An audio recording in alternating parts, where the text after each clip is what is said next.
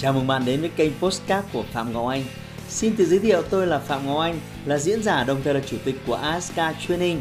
Tôi đã có gần 20 năm kinh nghiệm trong lĩnh vực đào tạo phát triển con người. Trong chuyên mục Postcard này, chúng ta sẽ cùng nhau trao đổi để cùng nhau kiến tạo thành công bền vững và xây dựng một cuộc sống hạnh phúc viên mãn.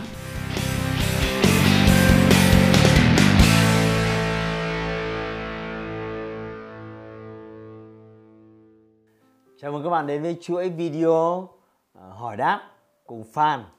Hôm nay chúng ta sẽ đến với một cái comment của một bạn à, nữ, chắc là nữ, tên là Huyền Trần. À, con đang định mua đất ở Bình Dương à, khoảng 650 triệu mà vốn thì đang có 100 triệu và nếu bán một số những tài sản khác đi thì được 50 triệu.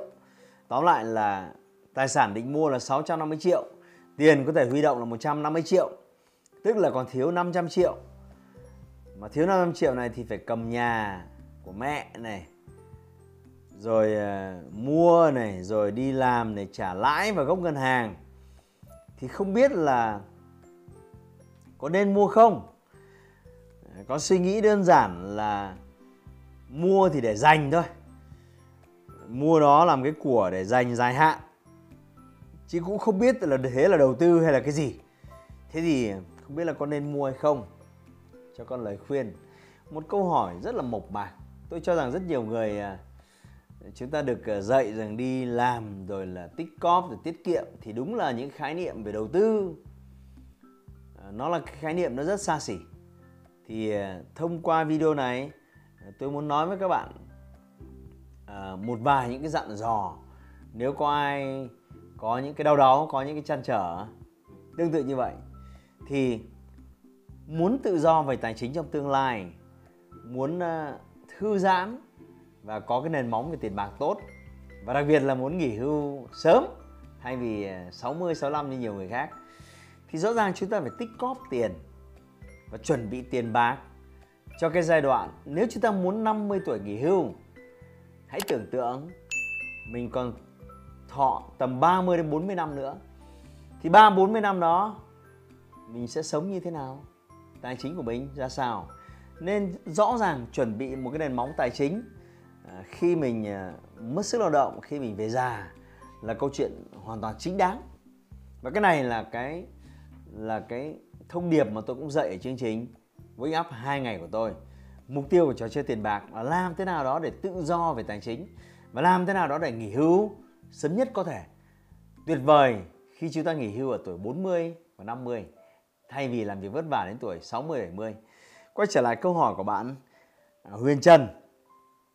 Thì để quyết định mua đất hay không thì à, chúng ta cần phải chú ý mấy điểm. Tôi dặn dò các bạn, đặc biệt là những ai mà mua bất động sản. Đầu tiên, đừng bao giờ à, ra quyết định vội vã mua chỉ vì đơn giản là nó rẻ hay là bị một vài người thân xung quanh họ họ hot rất là ngon ngọt và mình ra quyết định thì à, cái thứ đầu tiên cần phải xem xét trong việc mua một cái bất động sản đặc biệt miếng miếng đất là cái quy hoạch của nó như thế nào. Vì mua đất là cái việc chúng ta đầu tư cho dài hạn.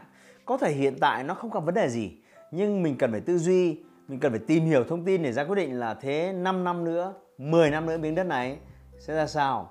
Có những thông tin mà họ không có công bố một cách rộng rãi. Ví dụ như là vùng này nó có một cái quy hoạch và 10 năm nữa chỗ này sẽ là một con đường.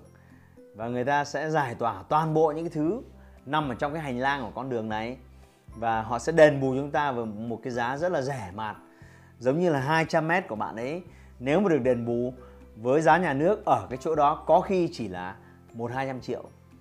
Rõ ràng khi đó 650 triệu này, chúng ta bị ờ, bị mất đi à, bị thua thiệt trong trò chơi, đầu tư vì vậy điều, điều đầu tiên các bạn cần phải nhớ giúp tôi đó là tính pháp lý của cái tài sản mà chúng ta đang mua. Nó có thể là miếng đất nó có thể là căn nhà. Cái tính pháp lý của nó như thế nào? Nó có bị tranh chấp gì không? Tương lai nó có bị tranh chấp gì không? Hiện tại nữa cũng vậy. Cái này phải xem xét thật kỹ. Đôi khi mình phải mất một khoản chi phí để mình nhờ những người khác xem xét. Mất một khoản chi phí cho những người có chuyên môn nắm được rất rõ quy hoạch họ xem xét thì cũng nên để đảm bảo là cái an toàn của mình trong khoản đầu tư này. Thứ hai, cần phải xét đến khả năng tăng giá của bất động sản này. Giả định là nó không nằm trong quy hoạch, giả định là pháp lý mọi thứ nó hoàn hảo thì câu hỏi thứ hai là khả năng tăng giá của nó trong tương lai ra sao? Hãy tưởng tượng nếu bạn có 150 triệu, bạn gửi tiết kiệm thì ờ, tỷ suất lợi nhuận của bạn sẽ được hưởng là khoảng 8% một năm. Vậy bạn cần phải tính toán, bạn cần phải tham khảo bằng cách nào? Hãy tham khảo giá bất động sản ở khu vực đó trong vòng 2-3 năm nay. Hãy tham khảo một số các chuyên gia đầu tư và kinh doanh bất động sản ở khu vực xung quanh xem là cái miếng đất này dự kiến trong tương lai nó tăng giá ở mức độ tối đa là bao nhiêu, mức độ tối thiểu là bao nhiêu. Nếu bạn đang gửi ngân hàng với lãi suất 8% một năm mà miếng đất này tăng giá 10% mỗi một năm thì chẳng phải là đáng mua hay sao? Rất rõ ràng, rất đáng mua. Trong tình huống khác, à, nếu bạn không có đủ tiền, trong tình huống này là bạn chỉ có 150 triệu thôi, bạn phải vay thêm 500 triệu thì bạn cần phải có một cái giả định khác đó là cái lợi nhuận của miếng đất này nó phải lên tới 12 15% một năm. Bởi vì bạn đi vay ngân hàng 500 triệu kia thì nó cũng đã mất 10 11% một năm rồi. Chỉ có duy nhất 150 triệu là bạn không phải đi vay thôi. Vì vậy, cái lợi tức của nó sản sinh ra hàng năm nó phải lớn hơn cái lãi suất mà bạn phải trả cho ngân hàng.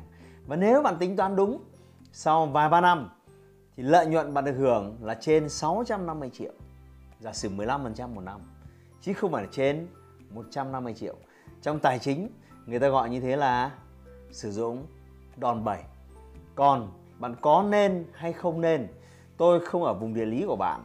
Tôi không biết rõ miếng đất của bạn nên tôi không thể đánh giá được khả năng uh, nó tăng giá trong tương lai như thế nào. Bạn cần phải tìm hiểu các chuyên gia và có những dữ liệu để quyết định. Đừng quên đầu tư là trò chơi chúng ta ra quyết định dựa trên các con số các con số sẽ là căn cứ để chúng ta ra quyết định. Hãy bỏ, hãy đặt cảm xúc của mình sang một bên. Điều này rất quan trọng. Các con số sẽ giúp bạn ra quyết định chính xác và kiểm soát rủi ro tốt nhất. Và hy vọng rằng bạn sẽ sớm có bất động sản đầu tiên. Và khi đó bạn sẽ thấy cái bất động sản thứ hai sẽ trở nên đơn giản. Và đừng ngần ngại sử dụng đòn bẩy. Nếu bạn tính toán ra cái tỷ lệ tăng giá tốt và cũng cũng đừng sử dụng đòn bẩy nếu bạn chưa thể tính toán được là khả năng tăng giá của nó. Và xin à, cảm ơn Huyền Trần vì bạn đã đặt một câu hỏi thú vị đặc biệt cho những người à, rất ít có kinh nghiệm đầu tư. Và hy vọng rằng các bạn học được à, một một chút gì đó về đầu tư, đặc biệt là cho những người mà sắp sở hữu cái bất động sản đầu tiên và nếu bạn còn có những câu hỏi khác liên quan đến mua nhà, liên quan đến vay tiền ngân hàng ra sao, đừng ngại ngần, hãy comment xuống dưới và tôi sẽ lựa chọn một số câu hỏi của bạn để xuất bản video tiếp theo và đừng quên nhấp nút đăng ký kênh của tôi để có thể xem những video mới nhất Xin chào và hẹn gặp lại ở video tiếp theo.